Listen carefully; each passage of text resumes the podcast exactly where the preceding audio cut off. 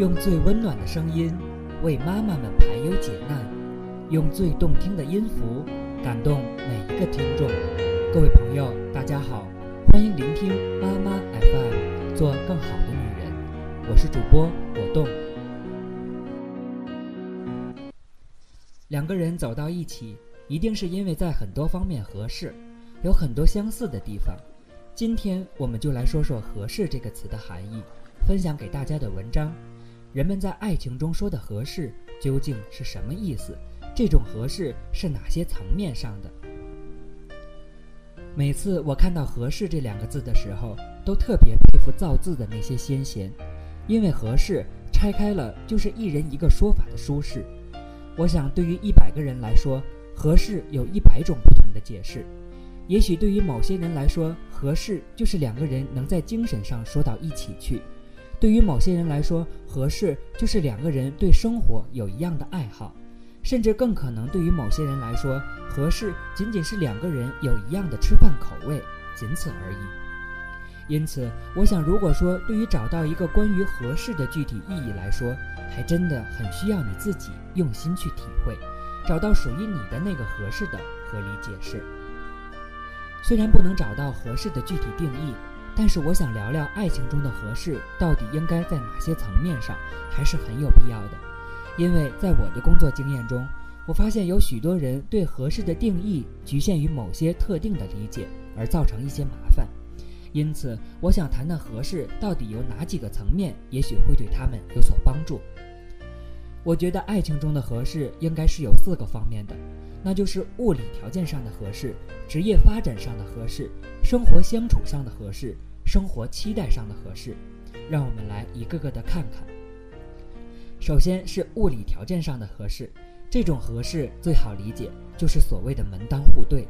这一点都被广大操碎了心的控制性爸爸妈妈们念叨烂了。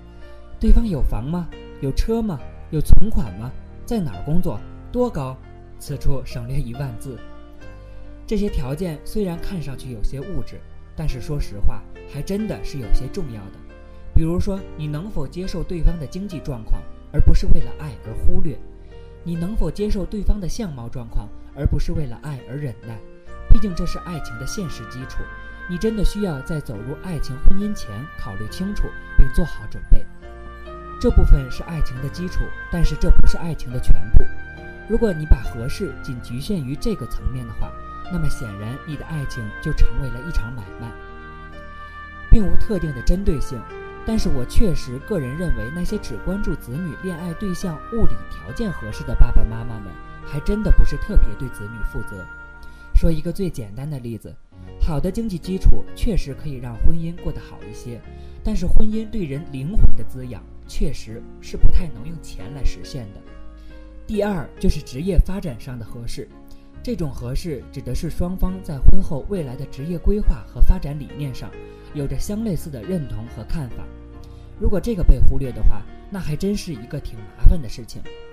比如说，一个本身心怀壮志的事业女性，在结婚前忽略了自己的男友是一个特别传统且不愿那么拼搏的安稳型男友，那么显然就是一件比较悲惨的事情。可以想象，光是该什么时候要孩子，就是一件很头疼的问题了。但是同样的，这也仅仅是爱情的一部分。这部分合适能给予你一个志同的爱人，但是后面还有一部分叫做道合。你可以想象，如果你们两个人只有在事业发展上特别一致的话，那么还真的是一件很恐怖的事情。举个简单的例子，两个都非常希望在事业上有所成就的人结了婚，他们工作起来顺风顺水，都能给予彼此在事业发展上以支持。但是男的特别不爱干净，女的又是近乎于洁癖的姑娘。可以想象，这种鸿沟带来的结果一定是非常惨不忍睹的。第三，就是生活相处上的合适。这种合适指的是双方在生活细节和相处上是否有相似的看法和互相都认同的作风。比如说，你是否认同抠门到死的勤俭作风？你是否认同喜欢耍娇阴脾气以增添情趣的爱情体验？你是否认同经常携友出游、聚众游玩的生活风格？你是否认同经常随意邋遢、不用刻意收拾的居住习惯？等等等等。这部分直接的指向两个人在如何生活上的看法和理念。如果不认真的对待，而仅把这些都交给婚后的沟通来解决的话，那就等同于背对球门射门，然后把进球的希望交给超自然能力一般不靠谱。相反的，如果你的爱情合适仅局限于这个部分的话，那么显然也是一件很可怕的事情。如果我们仅仅是因为有相同的生活习惯和生活细节的话，显然是不足以维持婚姻长久稳定的。我个人有些不太认可一句话，就是婚姻就是平淡的过日子。婚姻的一部分是过日子，而还有很大一部分别的东西，比如说精神世界、共同理想等等，这些都很重要。如果你真的想体验两个人天天大眼瞪小眼、吃饭睡觉而已的生活，不用结婚，直接去火车站买一个长途卧铺票，你就能体会到了。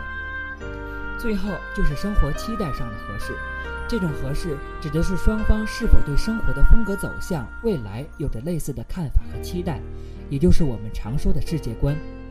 你是希望你的生活是忙碌而充实的，还是希望你的生活是文艺的、充满着旅行和体验的，还是希望你的生活充满着平淡和安稳呢？在这点上，两个人不可能有着完全相同的看法，但是至少要有彼此都能接受和认同的方法。如果让一个特别充满诗情画意、对生活充满着惊险期待的姑娘，嫁给一个平淡是真、安稳踏实的男孩子，不难想象两个人会过着如同影视剧作品一般充满戏剧性的生活。实话实说，仅局限于这种层面的合适的话，是最不能稳定的爱情。这点在很多影视剧作品中都有所体现。仅有精神上的交流而缺乏其他方面契合的爱情。会让人有一种特别空洞的感觉，这种爱情不很真实，但是很诱人。这种状况意味着你将体会到一种既让你特别向往，但是会遇到很多很多挫折的爱情，维持起来的难度不亚于尝试执教中国男子足球队获得世界杯冠军。其实，上述四个层面的合适，就是在积极心理治疗理论中所总结的关于生活的四个维度。身体维度、工作维度、人际交往维度和未来精神维度，这四个维度对于生活来说缺一不可；对于爱情来说，上面四个方面的合适也缺一不可。因此，如果你希望找一个和你合适的姑娘的话，请详细的思考一下，在这四个方面上是否你们都有部分合适的点，再做思量。当然，并不是说如果缺一两个部分，你就要和她说对不起。我听了一篇文章，一个主播让我和你分手，千万不要有这样的想法。事实上，合适并不是说一定要找到一个百分之百和你一模一样的人。我想，合适并不是一个对或错的开关，而仅仅是一个百分比的尺度。也就是说，你真的找不到一个绝对合适你的人，也许你只能找到一个在两方面或者三方面和你合适的人，剩下缺少的合适层面。可以通过你们两个人在未来的相处中用心去磋商，用心去培养，用心去灌溉。所谓的夫妻相，我想也应当是长久相处相爱的结果，而并不指的是让你去找一个关于你的异性克隆体。